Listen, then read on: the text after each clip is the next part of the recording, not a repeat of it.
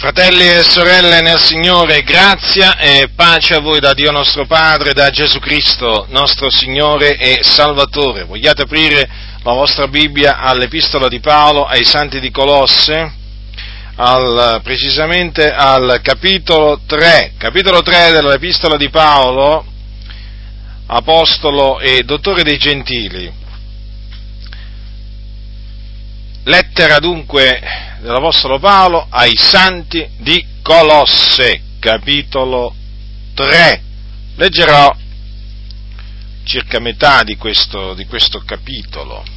Dice l'Apostolo Paolo, se dunque voi siete stati risuscitati con Cristo, cercate le cose di sopra, dove Cristo è seduto, alla destra di Dio abbiate l'animo alle cose di sopra, non a quelle che sono sulla terra, poiché voi moriste e la vita vostra è nascosta con Cristo in Dio.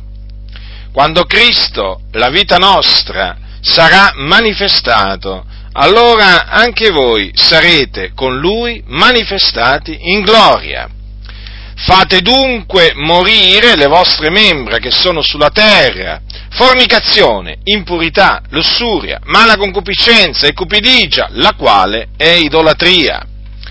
Per queste cose viene l'ira di Dio sui figlioli della disubbidienza e in quelle camminaste un tempo anche voi, quando vivevate in esse. Ma ora deponete anche voi tutte queste cose, ira, collera, malignità, maldicenza, e non vi escano di bocca parole disoneste.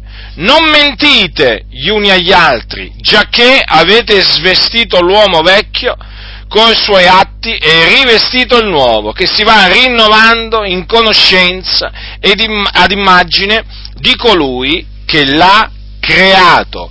Qui non c'è greco e giudeo, circoncisione e incirconcisione, barbaro, scita, schiavo, libero, ma Cristo è ogni cosa e in tutti. Vestitevi dunque come eletti di Dio, santi ed amati, di tenera compassione, di benignità, di umiltà, di dolcezza, di longanimità, sopportandovi gli uni gli altri e perdonandovi a vicenda se uno ha di che dolersi d'un altro. Come il Signore vi ha perdonati, così fate anche voi. E sopra tutte queste cose vestitevi della carità, che è il vincolo della perfezione e la pace di Cristo, alla quale siete stati chiamati per essere un sol corpo, regni nei vostri cuori e siate riconoscenti. La parola di Cristo abita in voi doviziosamente, ammaestrandovi ed ammonendovi gli uni gli altri con ogni sapienza, cantando di cuore a Dio sotto l'impulso della grazia salmi, inni e cantici spirituali e qualunque cosa facciate, in parola o in opera, fate ogni cosa nel nome del Signore Gesù e rendendo grazie a Dio Padre per mezzo di Lui. Dunque, dice l'Apostolo Paolo, se dunque voi siete stati risuscitati con Cristo, Cosa significa? Che visto e considerato che noi siamo stati risuscitati con Cristo, dobbiamo cercare le cose di sopra dove Cristo è seduto alla destra di Dio. Ora, che noi siamo stati risuscitati con Cristo è verità, è verità, o meglio, è la verità.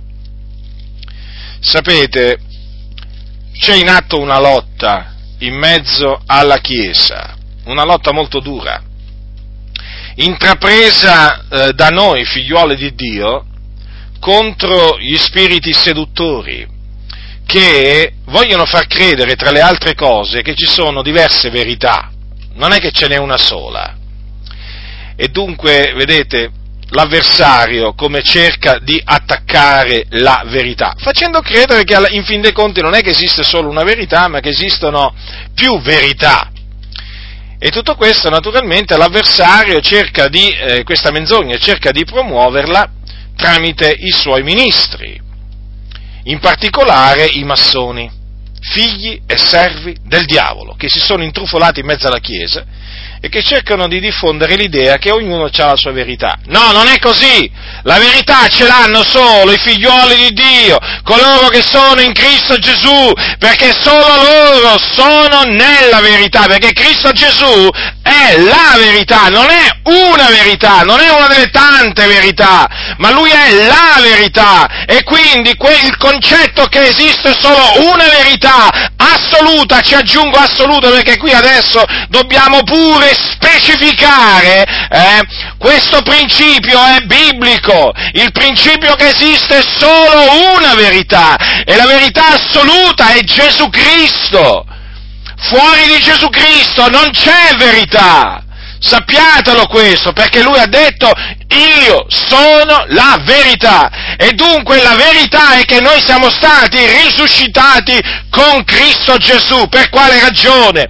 Perché noi eravamo un tempo morti nei nostri falli, nelle nostre trasgressioni, in quanto servivamo il peccato, in quanto eravamo schiavi del peccato, e il peccato ci ripagava con la morte, in quanto il salario del peccato è la morte, è la morte non è la vita. Alcuni paiono veramente credere che il salario del peccato è la vita, no, il salario del peccato è la morte, non fatevi ingannare dal serpente antico. Dunque noi eravamo morti nei nostri peccati, già, proprio così, morti spiritualmente, morti. In noi non c'era vita alcuna, eravamo morti. Ma cosa dice la Sacra Scrittura? Ma Dio che è ricco in misericordia, per il grande amore del quale ci ha amati, anche quando eravamo morti nei falli, ci ha vivificati con Cristo e ci ha risuscitati con Lui e con Lui ci ha fatti sedere nei luoghi celesti in Cristo Gesù. Ma è chiara la Sacra Scrittura? Dico, ma è chiara la Sacra Scrittura? Ma certo che lo è. Ma la Sacra Scrittura è chiara per quelli che ci vedono. Hm? Per quelli che ci vedono, per quelli che sono ciechi, la Sacra Scrittura è nebbia, è, è, è nebbia fitta, è nebbia fitta, non vedono assolutamente niente. Guardate che è così, eh? Le persone che sono nelle, le persone che sono nelle tenebre, quando leggono la Sacra Scrittura mica la intendono Mica la intendono. Ci sono tante persone sapienti, eh, secondo questo mondo, intelligenti, con molte lauree, eh, professori di filosofia, che quando leggono la Bibbia non la capiscono.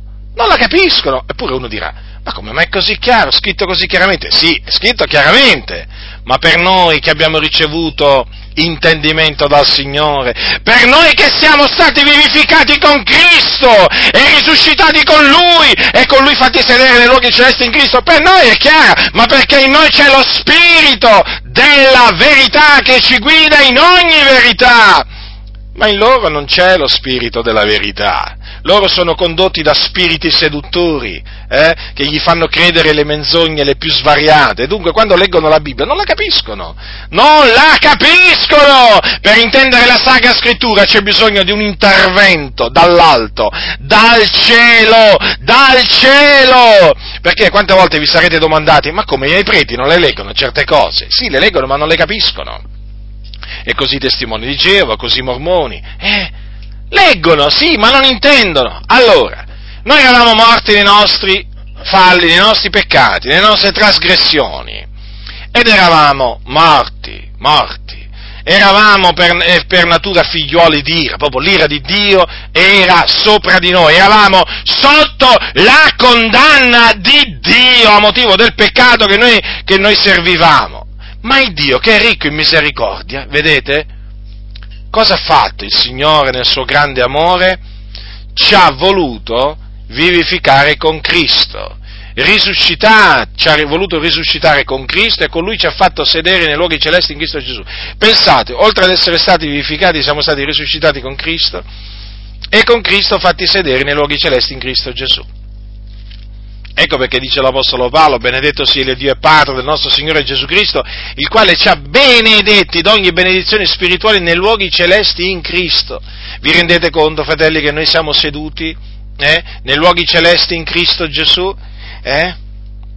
Tutto questo per la grazia di Dio. Tutto questo per la grazia di Dio, non per nostri meriti, non per opere giuste che noi avessimo fatte, no, fratelli nel Signore, ma solamente, esclusivamente per la grazia di Dio in Cristo Gesù. E quindi noi non abbiamo di che gloriarci nel cospetto di Dio, non abbiamo di che gloriarci nella carne, abbiamo solo di che gloriarci nel Signore e per questo glorifichiamo il Santo di Israele, per questo glorifichiamo il Re dei Re, il Signore dei Signori, per questo glorifichiamo il Dio, fratelli, per questo, perché noi riconosciamo di avere ricevuto da Dio grazia sopra grazia in Cristo Gesù. Dunque, noi siamo stati risuscitati con Cristo. Quindi, grazie al, alla sua morte, grazie alla sua morte eh, sulla croce,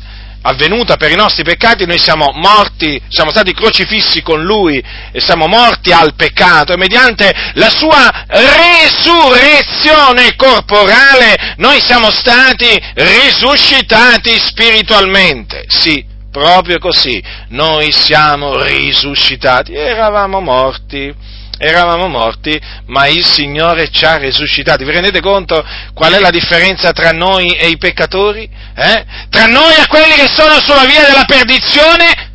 È questa, che noi siamo risuscitati, siamo stati risuscitati con Cristo, mentre loro sono morti nei loro peccati. Beh, è una grande differenza, non vi pare? Eh? Tra un morto, tra uno mo, tra, tra, tra, un cadavere e uno che è risuscitato, ce n'è di differenza? Eh, c'è una grande differenza. C'è una grande differenza!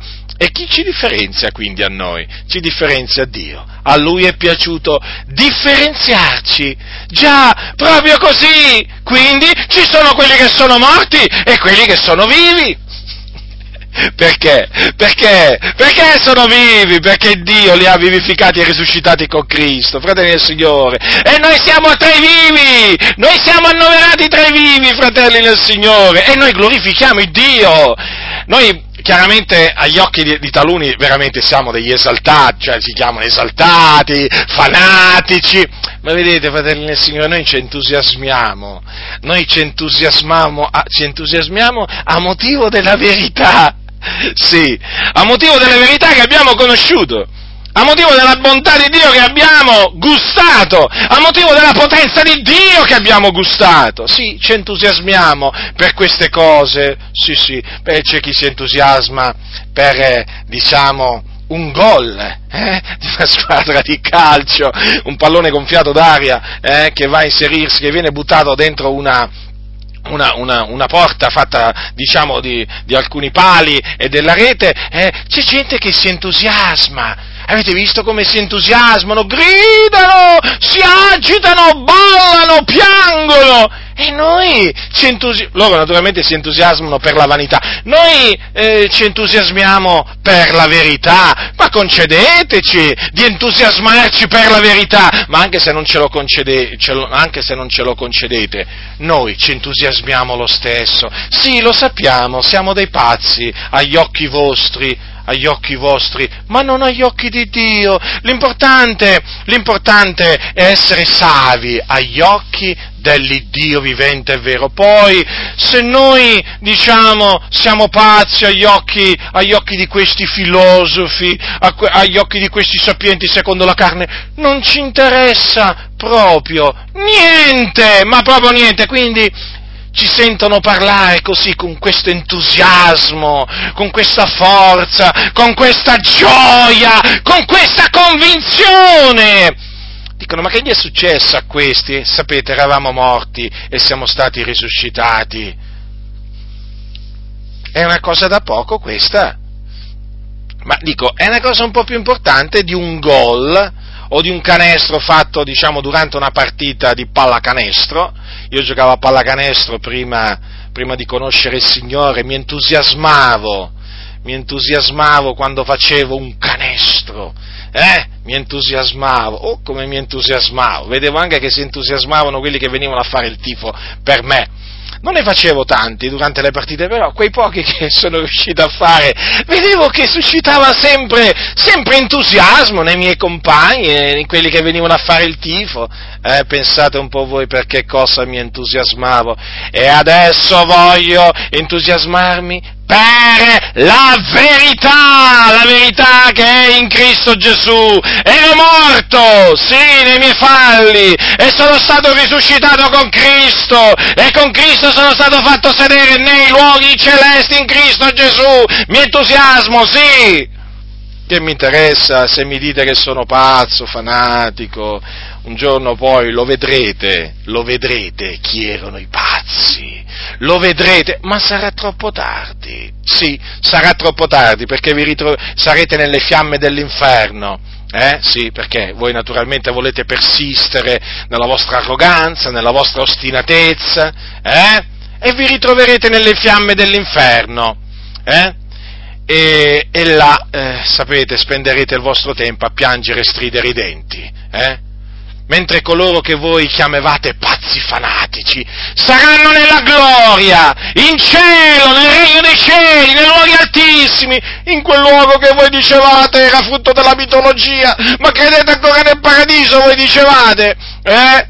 Ecco sì, saranno là a glorificare il Signore con gli angeli del Signore. E voi invece sarete all'inferno a piangere e stridere i denti nel tormento mentre i cosiddetti pazzi fanatici saranno là nella gloria a riposarsi, a glorificare il Signore, a celebrare Dio, l'Iddio vivente è vero colui che voi avete disprezzato, colui che voi avete rigettato, colui che voi avete schernito sulla terra, eh?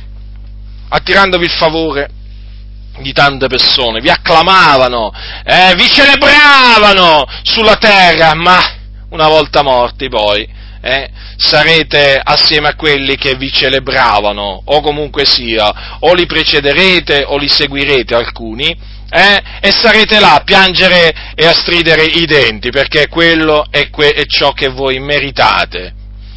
Ora, quindi sì, io mi entusiasmo, noi ci entusiasmiamo, noi morti fatti viventi, noi veramente che eravamo perduti ed ora siamo salvati, noi che eravamo figlioli di ira per natura come gli altri e ora siamo figlioli di Dio. Già, noi ci entusiasmiamo, sì, Ecco perché, ecco perché ci sentite, ci sentite entusiasti, eh? Ci sentite entusiasti, vi dà fastidio, lo so, lo so, vi dà fastidio, vi dà tremendamente fastidio. Avete più piacere a sentire, a sentire i boati, eh, i boati de, de, che ci sono quando, quando gioca una, una, una, squadra di calcio, eh? Avete, avete, più piacere a sentire il boato fragoroso eh, dei tifosi, di questa gente veramente sedotta dal diavolo che va, che, che, che va dietro queste passioni ingannatrici. Avete più piacere a sentire un boato quando segna la squadra del vostro cuore, eh? anziché sentire, sentire noi, eh? anziché sentire noi glorificare Dio, no, no, no, a sentire noi glorificare Dio, a celebrare, esaltarlo, entusiasmarci per questa così grande! Salvezza che abbiamo ottenuto, no, non ci, voi non ci trovate piacere, non avete più piacere a sentire, a sentire le grida dei tifosi, d'altronde voi siete del mondo, voi siete del mondo, amate ciò che è del mondo e il mondo naturalmente contraccambia, contraccambia il vostro amore perché siete amati dal mondo ma siete nemici di Dio.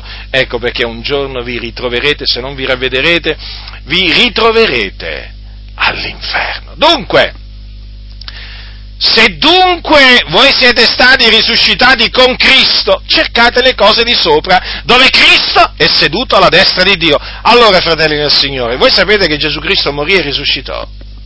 E dopo essere risuscitato apparve a molti, facendosi vedere per 40 giorni, apparve ai suoi discepoli. Ora, che cosa avvenne dopo? Gesù lasciò questa terra, fu assunto in cielo. Dove? Alla destra di Dio. Là è seduto nei luoghi altissimi, alla destra di Dio. Noi lo crediamo fer- fermamente. e Gesù alla destra di Dio intercede per noi. Sì, Gesù, il figlio di Dio, intercede per noi, quindi prega per noi, fratelli. Ricordatevelo sempre. Allora, se noi siamo stati risuscitati con Cristo, dobbiamo cercare le cose di sopra, di sopra, ecco, di sopra, dove Cristo è seduto alla destra di Dio. Dobbiamo avere l'animo alle cose di sopra, non a quelle che sono sulla terra. Perché noi siamo in Cristo Gesù, fratelli nel Signore. Noi siamo in Cristo Gesù. Noi non siamo del mondo, noi siamo di Cristo Gesù, appartiamo, apparteniamo a Cristo Gesù. Io credo che molti ancora non abbiano capito cosa significa cioè essere in Cristo. Guardate che questa cosa veramente è inquietante, è inquietante, è molto inquietante, perché credo che sia molto grave peraltro, perché questo credo che sia alla, alla, radice, alla radice della dissolutezza, del libertinaggio che c'è nelle chiese, dell'indifferenza, cioè molti non sanno cosa significa essere in Cristo Gesù. Ma lo sapete che ma lo sapete che l'Apostolo Paolo dice che chi si unisce al Signore è uno spirito solo con Lui? Lo sapete che l'Apostolo Paolo dice queste parole? Lo sapete che l'Apostolo Paolo dice che le nostre membra sono membra di Cristo? Sì, proprio così. Lo sapete che l'Apostolo Paolo dice che noi non apparteniamo a noi stessi? Noi non apparteniamo a noi stessi appunto perché siamo in Cristo, perché siamo di Cristo. E dunque noi dobbiamo cercare le cose di sopra, dove Cristo è seduto alla destra di Dio, alla destra della maestà. Non le cose che sono sulla terra, non le cose che sono sulla terra, e non quindi le cose di questo mondo, no ma perché appunto noi siamo di Cristo Gesù. Cristo Gesù è seduto alla destra di Dio e quindi noi che siamo seduti, come dice la, come dice la Sacra Scrittura, perché il Signore ci ha fatti sedere nei luoghi celesti in Cristo Gesù, dobbiamo avere l'animo le cose di sopra. Non possiamo avere le, l'animo alle cose di qua giù, fratelli nel Signore, non possiamo. Perché noi siamo, lo ripeto, in Cristo Gesù. Ecco perché, dice Paolo, fate dunque morire le vostre membra che sono sulla terra quali sono queste membra che sono sulla terra? Fornicazione, impurità, lussuria, mala concupiscenza e cupidicia, la quale è idolatria. Vedete pure l'amore per il denaro, eh? Viene chiamata idolatria, infatti l'avaro, colui che ama il denaro, è idolatra. Allora avete compreso, fratelli del Signore? Avete compreso che cosa dobbiamo fare morire? Sono gli atti, gli atti del corpo, come li, come li, definisce l'Apostolo Paolo al capitolo 8 dei Romani, quando dice che, eh, dice così, se mediante lo Spirito mortificate gli atti del corpo, voi vivrete. Vedete? Quindi noi, mediante lo Spirito Santo che abita in noi, che Dio ha mandato nei nostri cuori e che grida a Padre, dobbiamo far morire le nostre membra che sono sulla terra, dobbiamo mortificare gli atti del corpo. Guardate bene che questo è possibile con l'aiuto dello Spirito di Dio. Sì, proprio così. Perché lo Spirito di Dio che è in noi ci guida, ci guida, ci conduce ci conduce per sentieri di giustizia, per sentieri di santità. Mentre, mentre lo spirito, quello spirito, come, come lo definisce l'Apostolo Paolo, eh? Spi- il, il, principe della potestà dell'aria, quello spirito che opera il presente negli uomini ribelli, spinge ehm, gli uomini, che sono chiamati anche figli della disubbidienza, li spinge a peccare, ad abbandonarsi eh, alla fornicazione, all'impurità, alla lussuria, alla mala concupiscenza, alla cupidigia, quello spirito, eh, badate bene, lo spirito che è in noi, figliuoli di Dio, ci spinge a mortificare gli atti del corpo, a far morire le nostre membra che sono sulla terra. Per questi atti del corpo, o come, come dice qua, eh, membra che sono sulla terra, eh, allora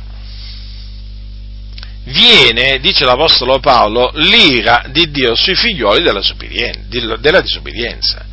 Quindi l'Apostolo Paolo ci avverte, ci avverte. Questo è un avvertimento. Cioè lui ci dice in maniera esplicita, chiara,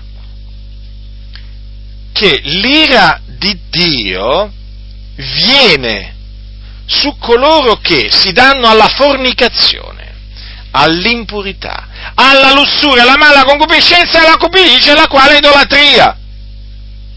Viene, viene, viene, non veniva, viene, tuttora, oggi. L'ira di Dio viene sui figlioli della disubbidienza proprio per queste cose per queste cose. Quali cose? Le ripeto, fornicazione, impurità, lussuria, mala concupiscenza e cupidigia, la quale idolatria. D'altronde, non dice forse sempre l'Apostolo Paolo ai santi di Roma, al capitolo 1, al versetto 18, l'ira di Dio si rivela dal cielo contro ogni impietà ed ingiustizia degli uomini che soffocano la verità con l'ingiustizia? Vedete, fratelli, la scrittura spiega la scrittura, la scrittura conferma la scrittura. Vedete, lì c'è scritto l'ira di Dio viene su chi? Sui figlioli della disobbedienza per queste cose. E qua cosa dice l'Apostolo Paolo? L'ira di Dio si rivela dal cielo contro ogni impietà e ingiustizia degli uomini che soffrono la verità con l'ingiustizia. Praticamente ha detto le stesse cose. Allora qualcuno dirà, ma questo significa allora che Dio castiga oggi come castigava, diciamo, anticamente gli uomini per queste cose? Ma certamente, perché quando l'ira di Dio piomba sui figlioli della disobbedienza, chiaramente eh, si, manifesta, si, manifestano i castighi di Dio, i giudizi di Dio. Eh, naturalmente i giudizi di Dio vengono inflitti da Dio e variano e variano, eh, fratelli del Signore, qui i giudizi di Dio sono svariati, non è che sono sempre gli stessi. La morte, distruzione, malattie, dipende, perché chiaramente il Dio esercita i suoi giudizi sempre conformemente alla sua volontà. Ora, in queste cose, dice l'Apostolo Paolo, camminaste un tempo anche voi quando vivevate in esse. Vi ricordate, fratelli nel Signore, che in queste cose anche noi un tempo camminavamo, d'altronde eravamo insensati, eravamo ribelli, servi di varie concupiscenze e voluttà, menanti la vita in malizia, odio, odiantici gli uni gli altri. Che cosa eravamo noi? Eravamo forse meglio di, di altri? No, eravamo dei peccatori perduti e camminavamo anche noi in queste cose e anche noi, fratelli, lo dobbiamo ricordare, eravamo nell'ignoranza, per quello per quello noi vivevamo in quelle cose, perché eravamo nell'ignoranza, ignoravamo la volontà di Dio, non conoscevamo il Dio e allora, e allora sguazzavamo nel peccato, sì, proprio così, proprio così. In quelle camminaste un tempo anche voi. Mi piace quando l'Apostolo Paolo mette questo anche, perché lui vuole fare, vuole mettere enfasi su, questo, su questa cosa che noi dobbiamo sempre fare risaltare anche noi, fratelli, lo ripeto, anche noi eravamo un tempo malvagi, insensati, avete capito? Anche noi eravamo, eravamo figlioli, figlioli di ira, e non eravamo noi delle brave persone prima di conoscere il Signore, eravamo malvagi, eravamo insensati, ma quale bontà c'era in noi? Ma quale bontà c'era in noi? Ma noi eravamo perduti, fratelli, ma noi eravamo sulla via della perdizione, ma noi meritevamo di andare all'inferno, all'inferno. Ma il Dio è stato, è stato misericordioso verso di noi e ha voluto farci grazia. Allora dice, ma ora deponete anche voi tutte queste cose, ira, collera, malignità, maldicenza, e non vi escano di bocca parole disoneste. Ecco, vedete dunque quante cose dobbiamo deporre, eh? Avete presente la zavorra? Ecco, a zavorra cosa si fa con la zavorra? Si scarica. Ecco, tutte queste cose noi le dobbiamo deporre. Eh? Ira, collera, malignità, maldicenza e parole disoneste Vedete come sono chiamate qua? Sono chiamate le parole disoneste, perché esistono le parole oneste, ma anche le parole disoneste. Infatti dice, dice Paolo, niuna mala parola esca dalla vostra bocca. Ecco, le parole disoneste sono male parole che non si devono, che non si devono dire a nessuno, a nessuno, nemmeno a quelli che ci fanno del male, no? No, il nostro linguaggio deve essere un linguaggio sano, irreprensibile, grave, anche quando eh, diciamo, ci rivolgiamo a coloro che ci hanno, fatto, ci hanno fatto del male. Sì, proprio così, proprio così. Perché, sapete, bisogna sempre stare attenti a non passare dalla ragione al torto. Perché? Se tu ricevi un torto a motivo di Cristo, devi stare attento a come usi la tua lingua poi nei confronti appunto di chi ti fa un torto. Perché se tu cominci a usare un, par- un parlare, eh, diciamo, volgare, un parlare scellerato nei confronti di chi ti ha fatto un torto, poi tu praticamente sarai da biasimare, passerai dalla ragione al torto. Quindi massima attenzione, fratelli nel Signore, eh? Massima attenzione, queste sono cose importanti, ne va della testimonianza. Lo so che per alcuni queste cose non hanno alcun significato, nessun, nessun, valore, ma noi lo sappiamo chi sono costoro. Sono i massoni che sono in mezzo alla Chiesa, sono i servi del diavolo, sono gli impostori. È ovvio, in mezzo alla Chiesa ci sono, quindi cosa pensate? Che queste cose sono importanti, sono importanti per loro? Ma sono dei nemici di Dio, sono dei servi del diavolo, come possono apprezzare la dottrina che è secondo pietà? Non mentite gli uni agli altri, quindi dobbiamo bandire la menzogna eh? Dobbiamo bandire la menzogna, sì, proprio così, e dobbiamo dire la verità gli uni agli altri, sì, proprio così, la verità, in ogni cosa dobbiamo dirci la verità, la menzogna la si deve bandire. Ora, voi sapete che eh, la maggior parte, diciamo, di quelli che si convertono in Italia al Signore vengono dal cattolicesimo. Ora, nel cattolicesimo eh, c'è una dottrina sulla menzogna che è tutta particolare. Praticamente ci sono delle, eh, c'è la dottrina della Chiesa Cattolica Romana eh, permette di mentire. Sì, sì, permette di mentire. Per esempio, permette di mentire per scherzare. Sì, infatti avete notato, no? Scherzano tutti menzo, dicendo menzogne. Poi non solo, permettono menz- di dire la menzogna quando si tratta, eh, diciamo, dell'utile comune o, o del proprio utile. Praticamente la chiamano la menzogna a fin di bene, pensate un po' voi, no? È un po' come la magia a fin di bene. La conoscete la magia a fin di bene, no? È chiamata la magia bianca sempre magia si tratta, sempre di un'opera del diavolo però, sono tutte, sono tutte mh, sofismi, sono tutte diavolerie queste qua che, che, che, il diavolo veramente è riuscito a introdurre anche in mezzo alla Chiesa. Allora, state molto attenti, ho potuto appurare nel corso del tempo che eh, dei, i, tanti credenti non hanno ancora capito che la dottrina cattolica la devono abbandonare, la devono rigettare. Perché? Perché noi siamo in Cristo e dobbiamo accettare la dottrina di Dio. Quindi non si deve mentire né per scherzo, dicendo prima la menzogna o, o diciamo prima ingannando il prossimo, il fratello in questo caso, e poi dire ma l'ho fatto per scherzare. Eh? Avete presente il cosiddetto pesce d'aprile? Ma volevo semplicemente fare uno scherzo e che te la sei presa. Eh, Ecco,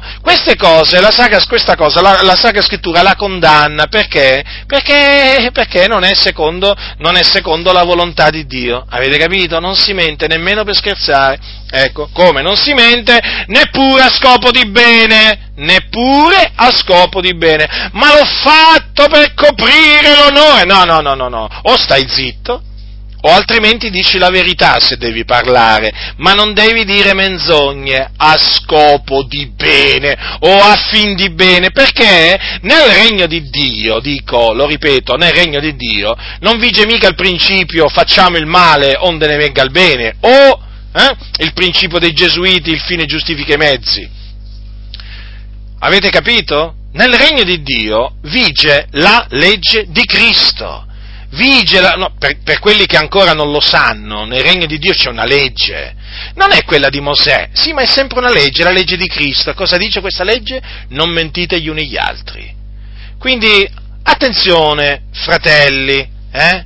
perché, sapete, le leggi, le leggi, pensate, le leggi sono fatte mica per essere violate, ma per essere osservate. E Cristo ha emanato le, le sue leggi affinché siano osservate. Chi pensa di poter fare come gli pare e piace, quindi chi pensa di poter mettersi a violare le leggi di Cristo a suo piacimento, deve sapere che andrà incontro a delle conseguenze.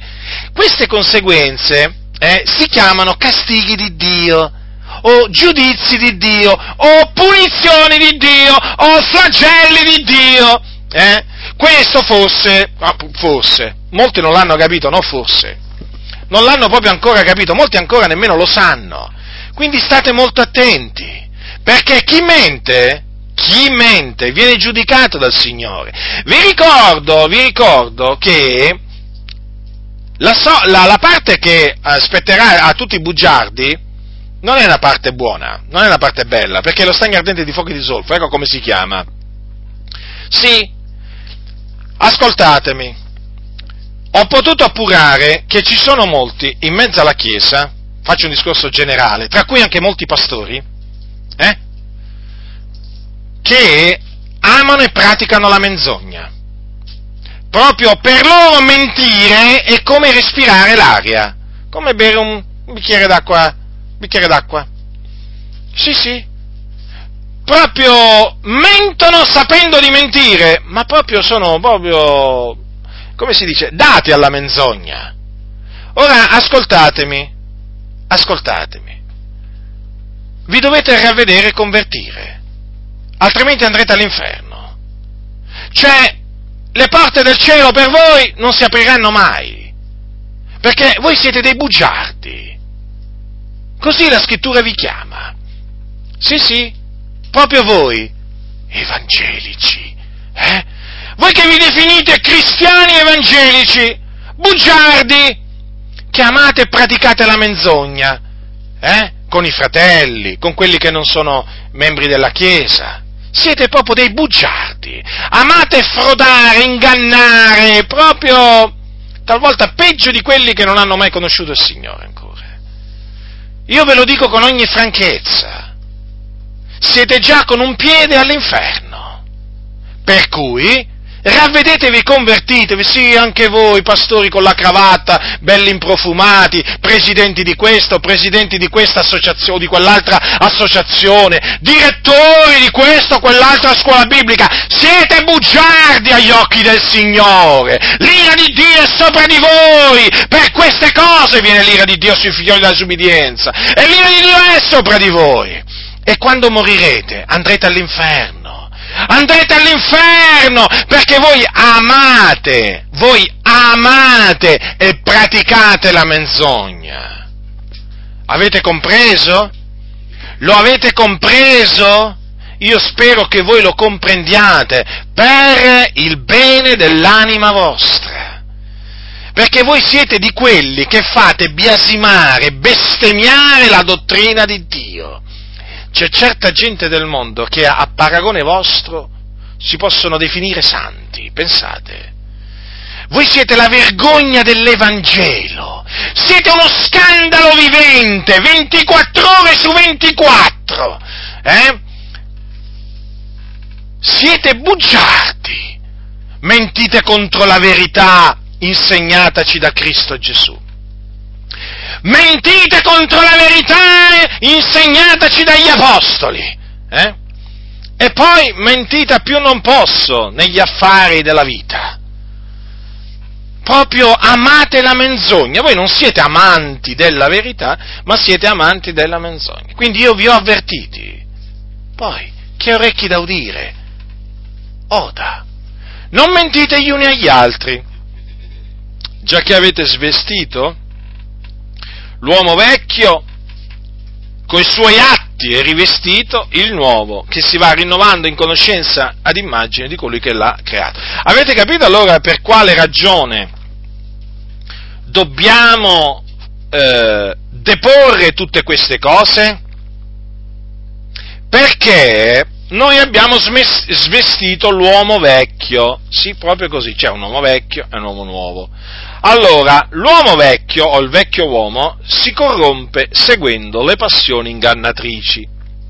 E noi di questo vecchio uomo ci dobbiamo spogliare. Ecco, è come un vestito vecchio, di cui noi ci dobbiamo spogliare, sbarazzare. Eh? E invece dobbiamo rivestirci dell'uomo nuovo, vedete, dell'uomo nuovo. L'uomo nuovo, come dice la Sacra Scrittura, è creato all'immagine di Dio, nella giustizia e nella santità che procedono dalla verità. Ho citato delle parole sempre dell'Apostolo Paolo eh, ai santi di Efeso.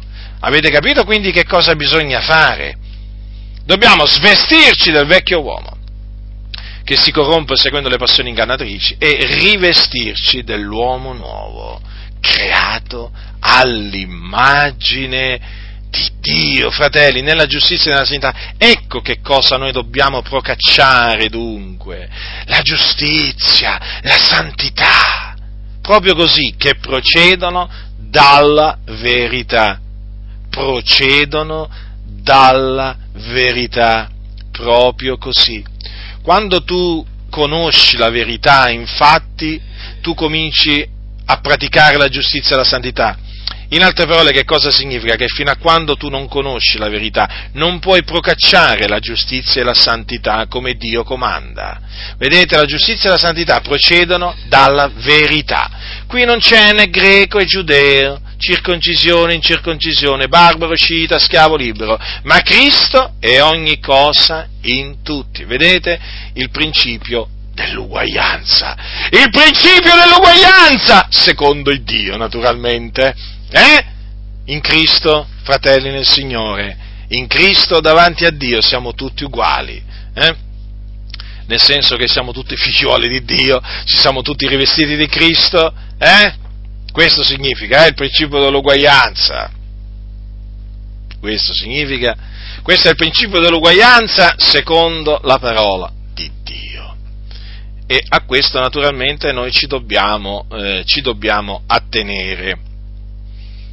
Ci dobbiamo sempre attenere a tutto quello che dice la parola del Signore. Voi sapete però che ci sono quelli che contorcono le scritture e quindi che cosa succede? Che cosa succede?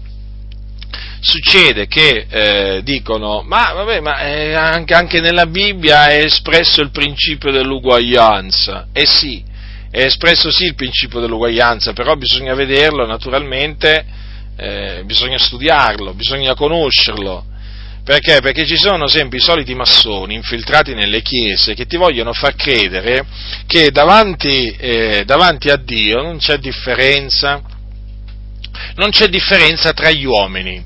Cioè non importa se tu sei in Cristo, in Maometto, in Buddha. Non importa cosa tu credi, davanti a Dio siamo tutti uguali. Ma chi l'ha detto? Ma chi l'ha detto? In Cristo, in, coloro che sono in Cristo sono figlioli, sono figlioli di Dio. Quelli che sono in Buddha e in, in, in, Maometto sono figlioli del diavolo. Sì, sì, proprio così.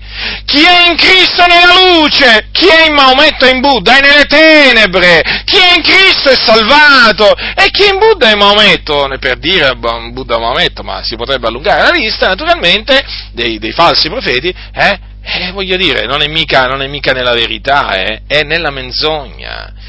Capite, capite, fratelli nel Signore, è nelle tenebre chi, è, chi, chi, chi segue Maometto, chi segue Buddha.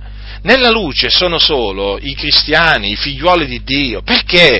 Perché loro seguono, i figlioli di Dio, seguono colui che ha detto io sono la luce del mondo. Quindi c'è differenza. È come se c'è, se c'è differenza, diciamo, tra gli uomini agli occhi di Dio. E la differenza che c'è, differenza che c'è tra, uno, tra uno che è vivo e uno, eh, e uno che è morto. Eh? Eh, beh, voglio dire, ma ce n'è differenza, sì o no?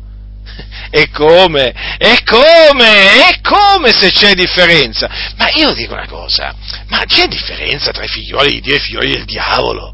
Eh? Come si fa a dire che tutti gli uomini davanti a Dio sono uguali? Tutti gli uomini sono creature sono tutte, tutti gli uomini creature di Dio, su questo siamo d'accordo. Ma tra qui a dire che eh, diciamo non importa quale sia il credo degli uomini, o loro dicono quale sia la religione, tutti gli uomini sono uguali, non è, non è, affatto vero. Ma non è affatto vero perché coloro che sono in Cristo sono sulla via che mena in cielo. Quelli che invece seguono Maometto, Buddha, eh, il cosiddetto Papa, eh, dove vanno? Questi sono sulla via della perdizione che vanno all'inferno. Avete capito? C'è una grandissima differenza. State attenti, non vi fate ingannare, eh? non vi fate ingannare da questi servi del diavolo diavolo che in mezzo alla Chiesa si travestono da servi di Cristo. Sono figliuoli del diavolo che si travestono eh, da, figliuoli, da figliuoli di Dio. Ma oramai oramai coloro che eh, conoscono le scritture perché le investigano, coloro che vegliano, che pregano, li hanno individuati, grazie a Dio veramente, grazie siano resi a Dio veramente perché ha dato intendimento a noi come anche a tanti altri. Allora, dice così dunque l'Apostolo Paolo, vestitevi dunque come eletti di Dio, santi ed amati. Ah, qua, fratelli e sorelle, qui, guardate, qui in queste parole, qua, in queste poche parole, su queste, su queste parole si potrebbe veramente parlare per ore, per ore, eh, e non esagero. Eletti di Dio, santi ed amati, pensate come la Sacra Scrittura ci chiama, a noi, a noi che siamo fatti di polvere e cenere come tutti gli altri, eh, certamente eh, da questo punto di vista, voglio dire dal punto di vista fisico, la nostra natura è uguale a quella dei, eh, dei peccatori, dal punto di vista fisico abbiamo un corpo come, come diciamo ce l'hanno loro, un corpo debole e così via, ma fratelli, qui il Dio ci chiama eletti di Dio, eletti di Dio, ma allora esiste un'elezione? Sì, un'elezione? Eh sì, eh sì perché esiste il proponimento dell'elezione di Dio, eh?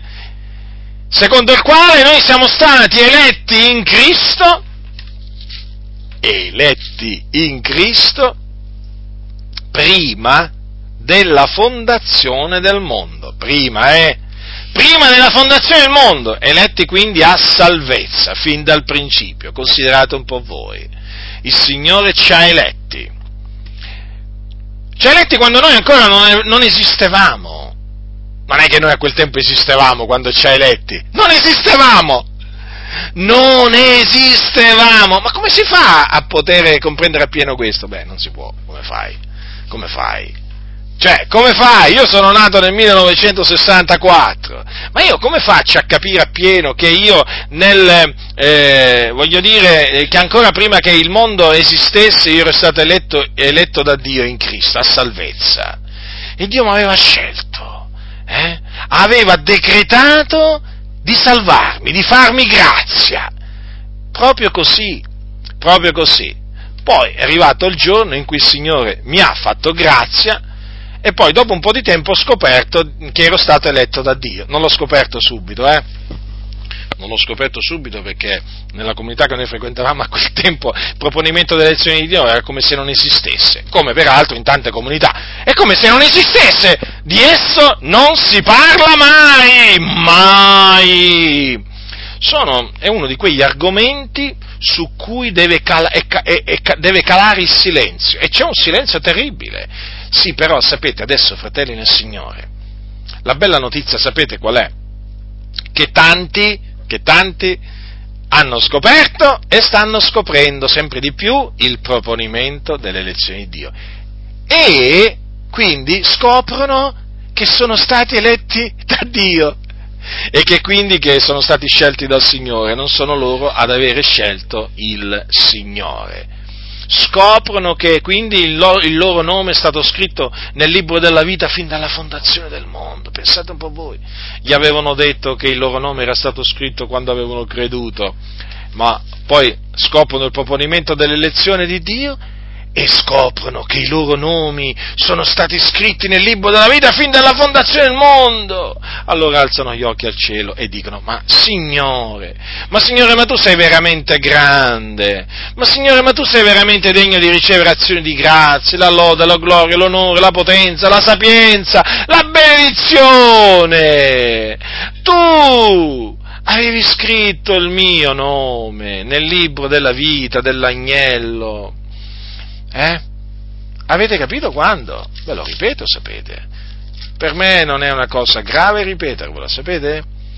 Fin dalla fondazione del mondo, ma è una cosa grande questa, è una cosa grandissima, è una cosa gloriosa, per quello viene nascosta, perché ha un grande valore. Se non avesse avuto un grande valore, l'avversario non avrebbe fatto niente per, per nasconderla. Sapete, è un po' come come la dottrina no, della giustificazione per sola fede in Cristo mediante la grazia. La Chiesa Cattolica Romana per secoli era riuscita a, eh, diciamo, seppellirla, nasconderla, dai, usiamo questa espressione.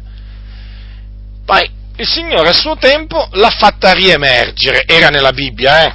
non è che era sparita dalla Bibbia, era sparita dall'insegnamento nelle chiese, perché veniva predicato praticamente, i preti insegnavano la salvezza per opere. Ma il Signore ha fatto sì che la dottrina della giustificazione eh, per grazia, mediante la fede in Cristo Gesù, fosse riesumata, hm? fosse veramente hm, riapparisse in tutto, suo, in tutto, il suo, fulgore e ha fatto sì veramente che apparisse.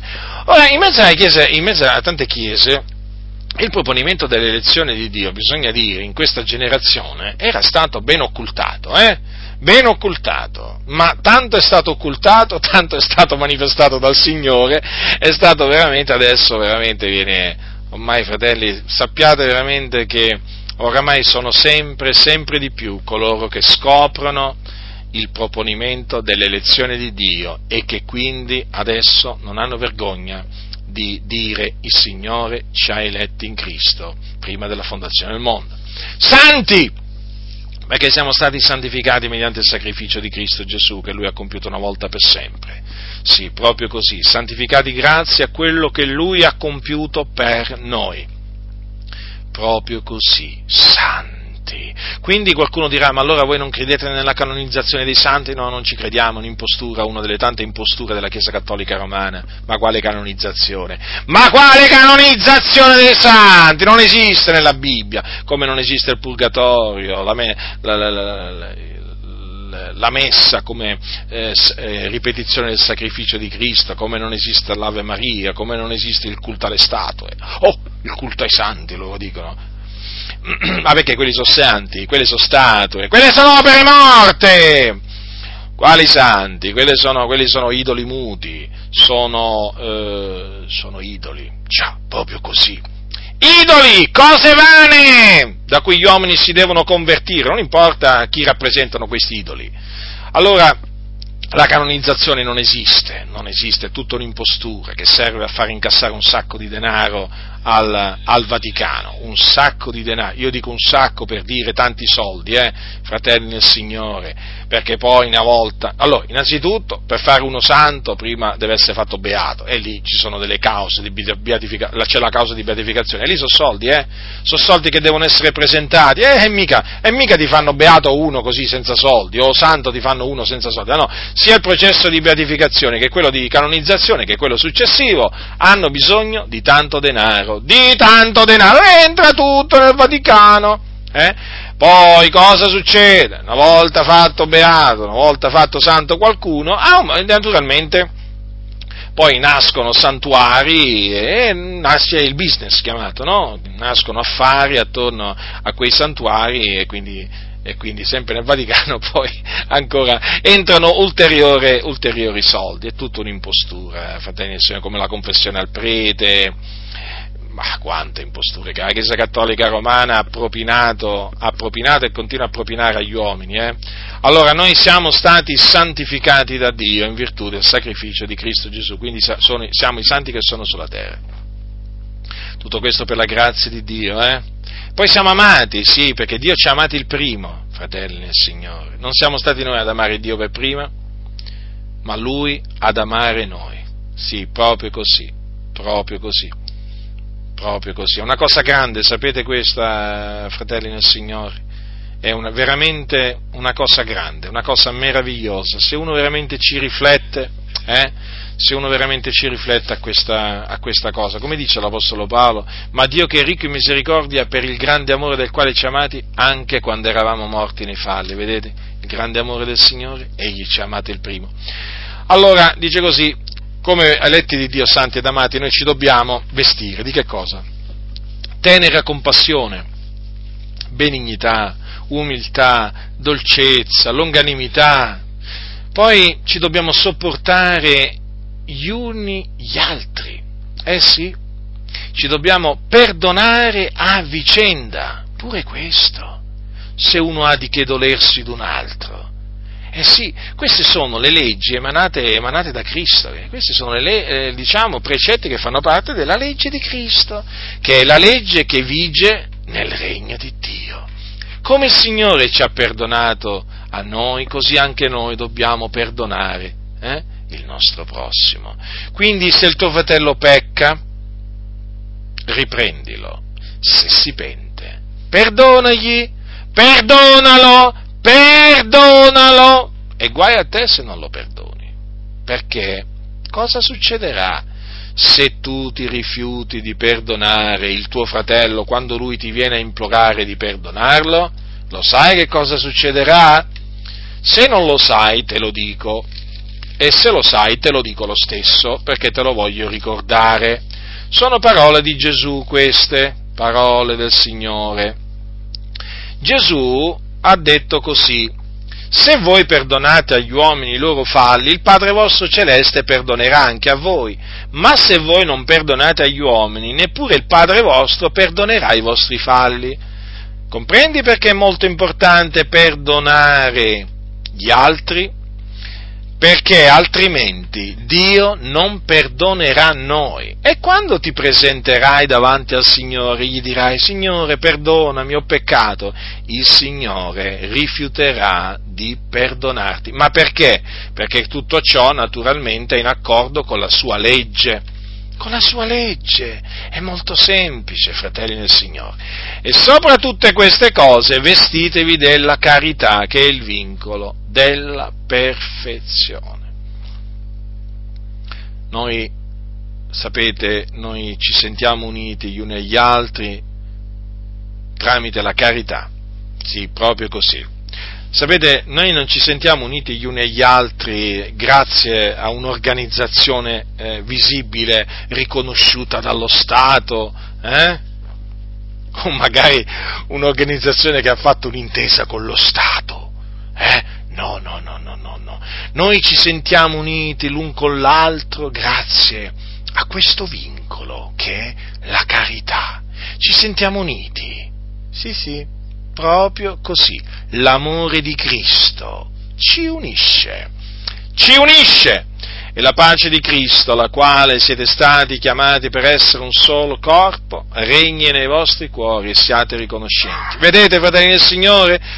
Lo vedete, fratelli del Signore? La pace di Cristo. Noi siamo stati chiamati a vivere in pace, noi siamo stati chiamati alla pace. Considerate questo, fratelli del Signore.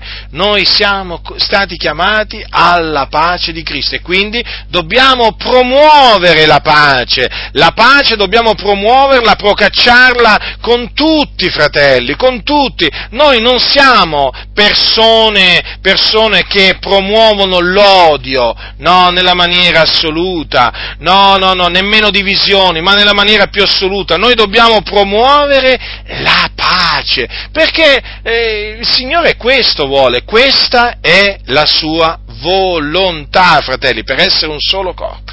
E questa pace deve regnare nei nostri cuori e dobbiamo essere riconoscenti dobbiamo essere riconoscenti a Dio naturalmente innanzitutto, ma anche naturalmente riconoscenti verso coloro che ci hanno fatto del bene. L'irriconoscenza è un peccato, fratelli. Eh? Non essere riconoscenti verso coloro che ci hanno fatto del bene o che ci fanno del bene è peccato.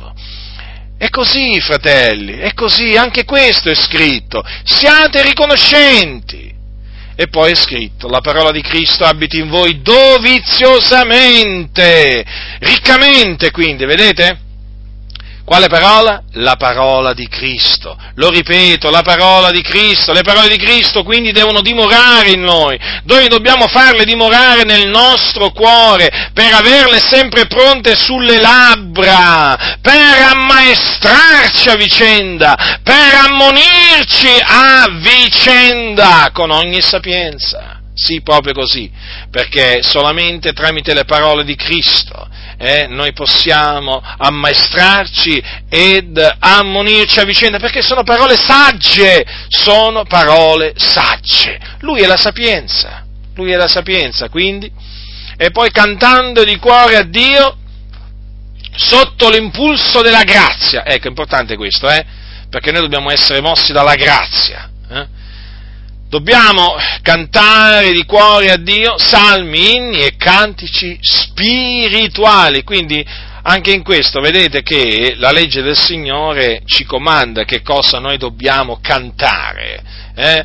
Non dobbiamo cantare queste canzoni rock, rap, eh, disco e poi eh, aggiungeteci tutti gli stili musicali, questi qua che appunto vengono promossi, questi stili musicali che eh, i carnali stanno promuovendo in mezzo, in mezzo alla Chiesa per incitare, incitare a ballare, a divertirsi. Sì, sì, proprio così, perché questi stili musicali non fanno altro che eh, destare le passioni, eh, le passioni, della carne, capito? Infatti poi i locali di culto dove vengono eh, cantate queste canzoni, eh, poi si trasformano in discoteche, in vere e proprie discoteche, in vere e proprie discoteche. E se tu gli dici qualcosa, ti dicono, eh, ma tu sei rimasto indietro, ma tu sei arcaico, ma tu sei antiquato, ma qui cosa dice la Sacra Scrittura? Dobbiamo cantare sotto l'impulso della grazia.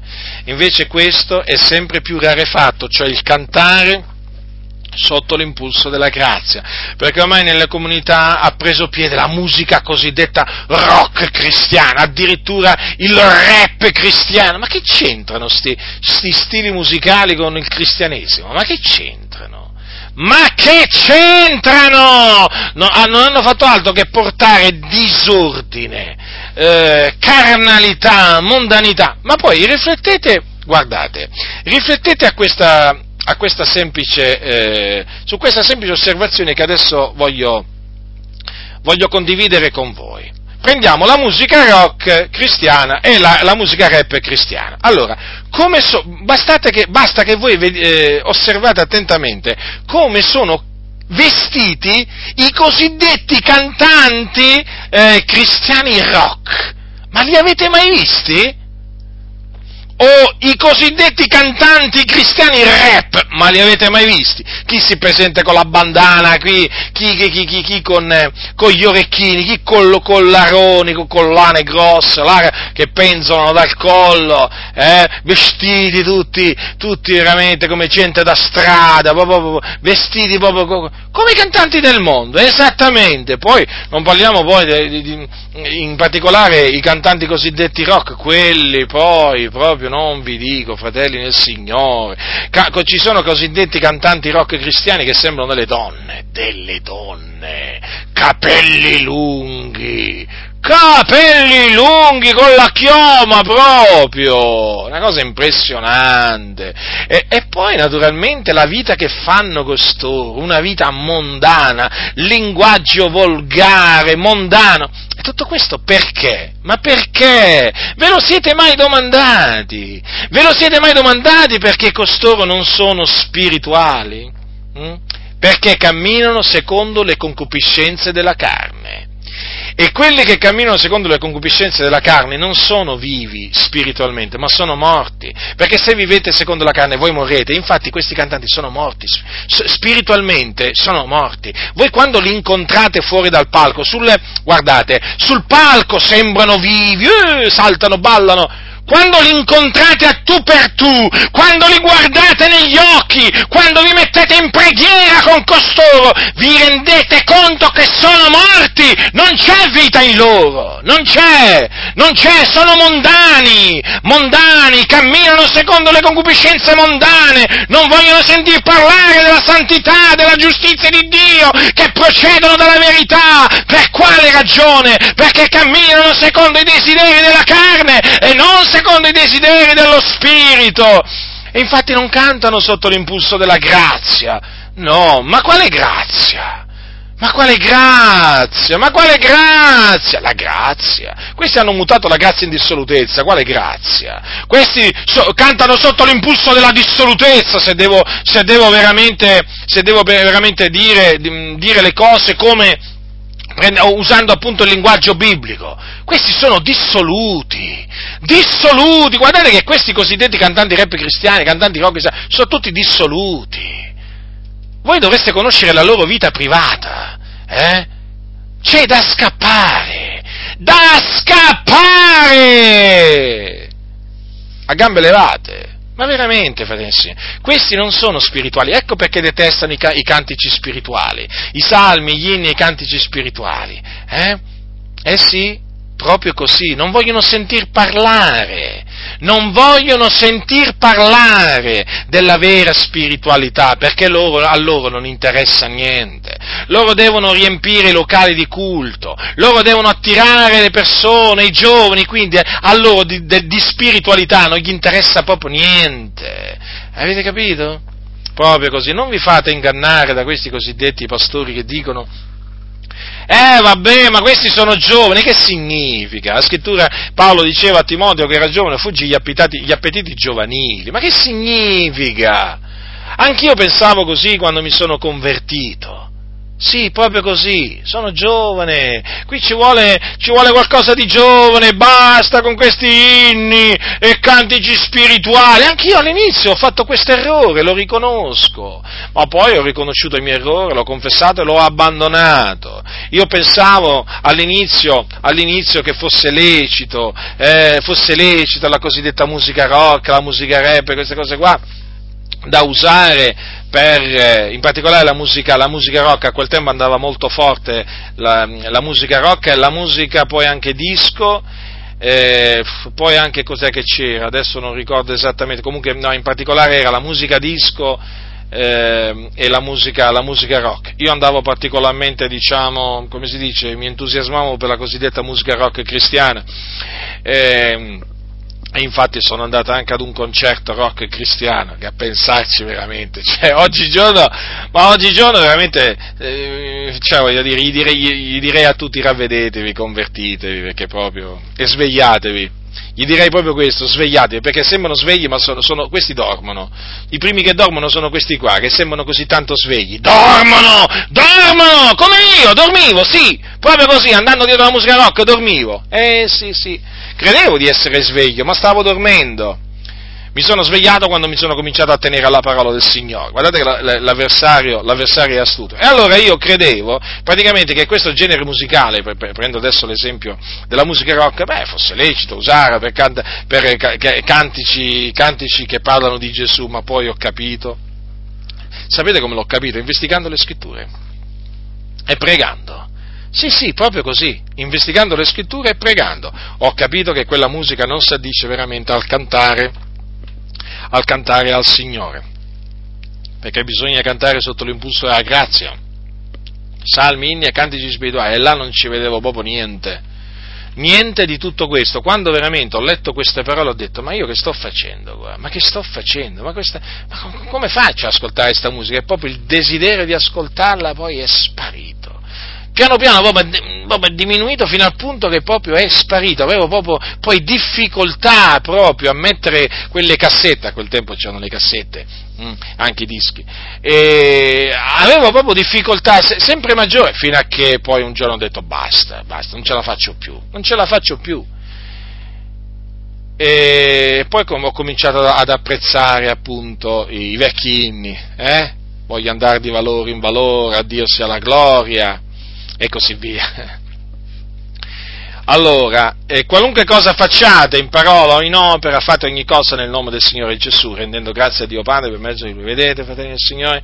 Anche questo, dobbiamo fare ogni cosa nel nome del Signore Gesù Cristo, rendendo grazie. Ecco, dobbiamo abbondare in azioni di grazie, quindi cantare a Dio, sotto l'impulso della grazia, salmini e cantici spirituali, ma poi abbondare in azioni di grazie, sì, verso Dio, fratelli, verso Dio Padre, per mezzo di Cristo Gesù. E quindi rendere grazie a Dio per ogni cosa, sapete, non dobbiamo mai dare niente per scontato, ringraziare Dio per la salvezza che ci ha donato, ringraziare il Dio per la salute che ci dà, per, per, il, per quello che ci dà da mangiare, per, per, le, per il, il, per la, anche per l'acqua che ci dà. Dobbiamo ringraziare Dio pure per l'acqua, sapete, per l'acqua, perché sapete l'acqua viene dal cielo, eh?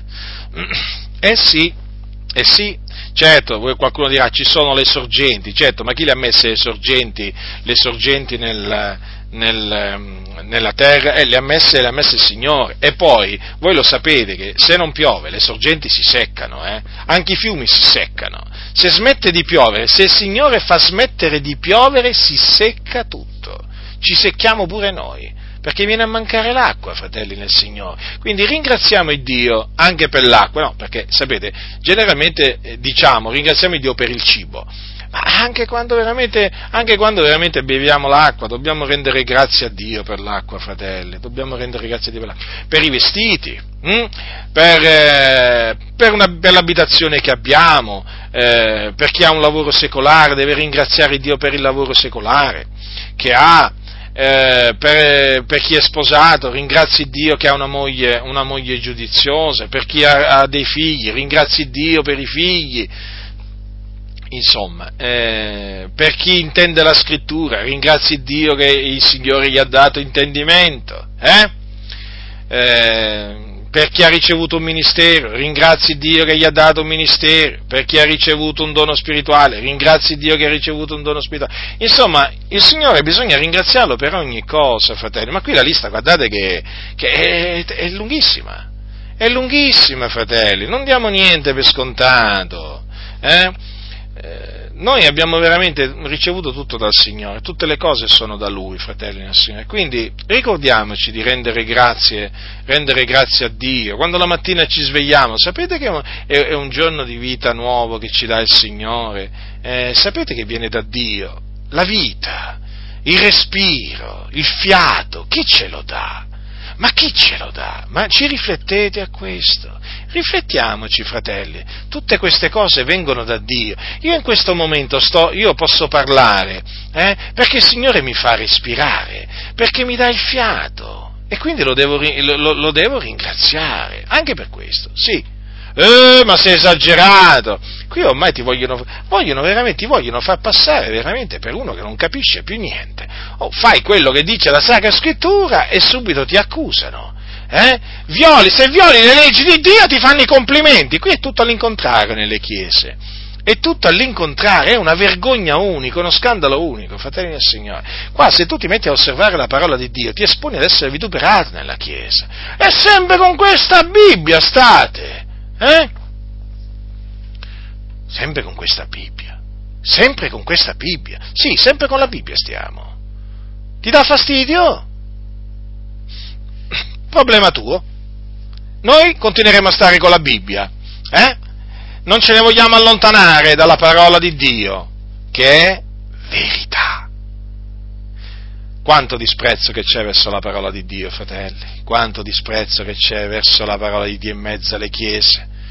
È tremendo, è tremendo il disprezzo veramente che monta nelle chiese evangeliche verso la parola di Dio. Si sta diffondendo sempre di più un disprezzo profondo, grande verso la parola di Dio, verso la dottrina di Dio. Sta montando, sta diffondendosi sempre di più un odio, perché poi chiaramente questo è odio, un odio verso Dio.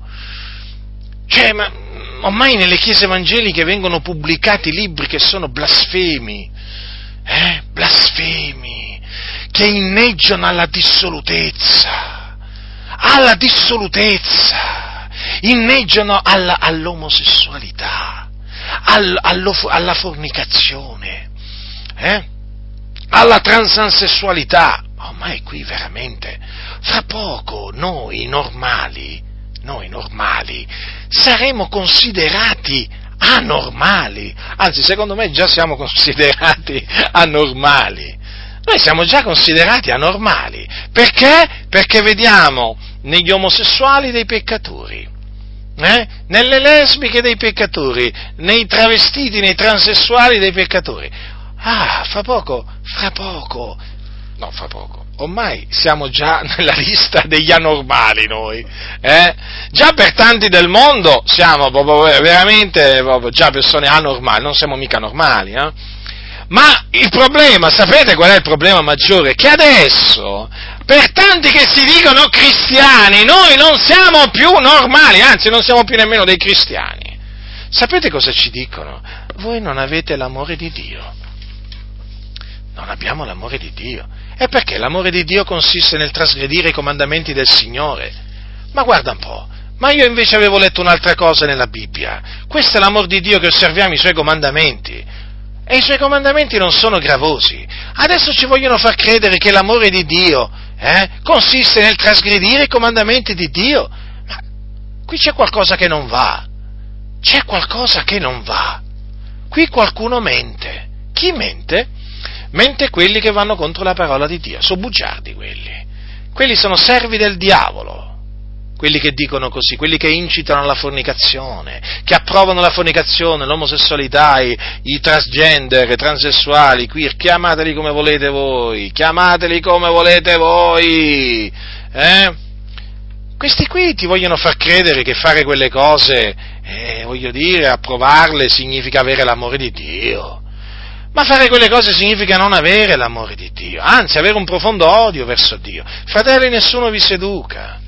Fratelli, nessuno vi seduca, perché qui veramente nelle chiese evangeliche, nelle chiese evangeliche ci sono spiriti seduttori che stanno veramente diffondendo ogni sorta di menzogna e stanno, stanno, le stanno facendo passare per verità e tanti ci sono cascati, tanti ci sono cascati in queste, in queste trappole. Sì, ormai noi, ma ormai noi, noi che seguiamo e serviamo Cristo, siamo considerati degli eretici. Sì, persone di cui burlarsi, addirittura. Sì, sì, proprio così. Guardate, da, da, da cosiddetti evangelici. State molto attenti, perché nelle chiese si sono infiltrati tanti figli del diavolo, eh, travestiti da cristiani. State molto attenti, fratelli. Si chiamano taluni valdesi, altri battisti, altri riformati, altri della Chiesa dei Fratelli, altri pentecostali, eh? altri luterani, state molto attenti.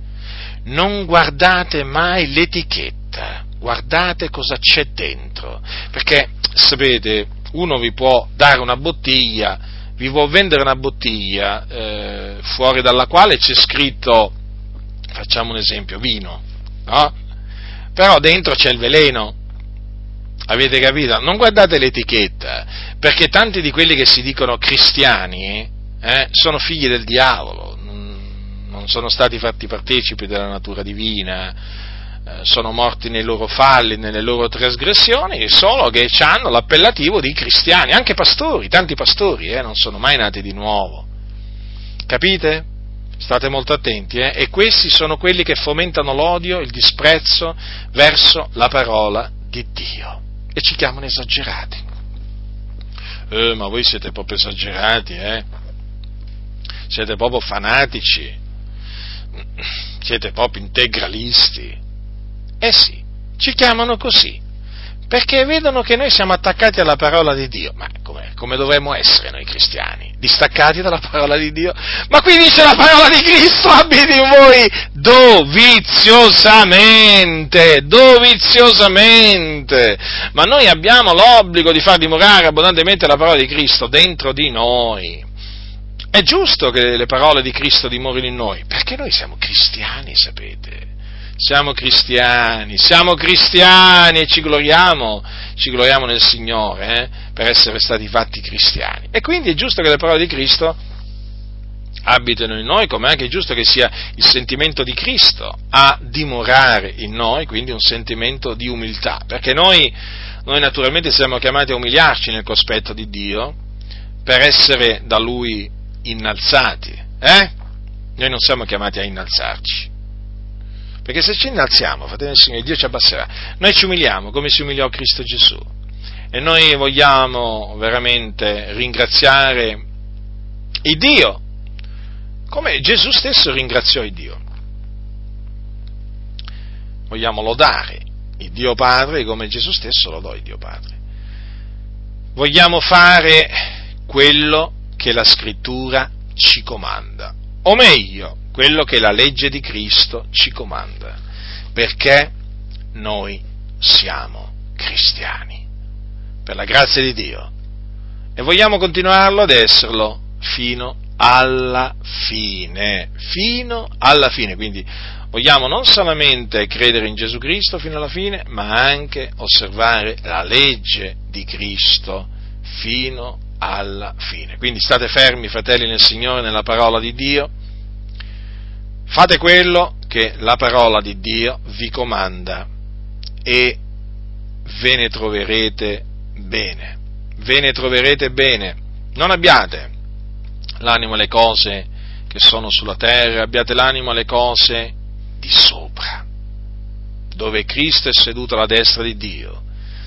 Cercate dunque la giustizia, la santità che procedono dalla verità non vi fate ingannare dall'avversario, non tornate a servire le concupiscenze del mondo, nelle quali anche voi un tempo avete camminato. Seguite Cristo Gesù, servite Cristo il Signore. E fatelo naturalmente, perché così bisogna farlo, osservando i precetti di Cristo attenendovi alla legge di Cristo, perché noi siamo sotto la legge di Cristo Gesù. La grazia del Signore nostro Gesù Cristo sia con tutti coloro che lo amano con purità incorrotta.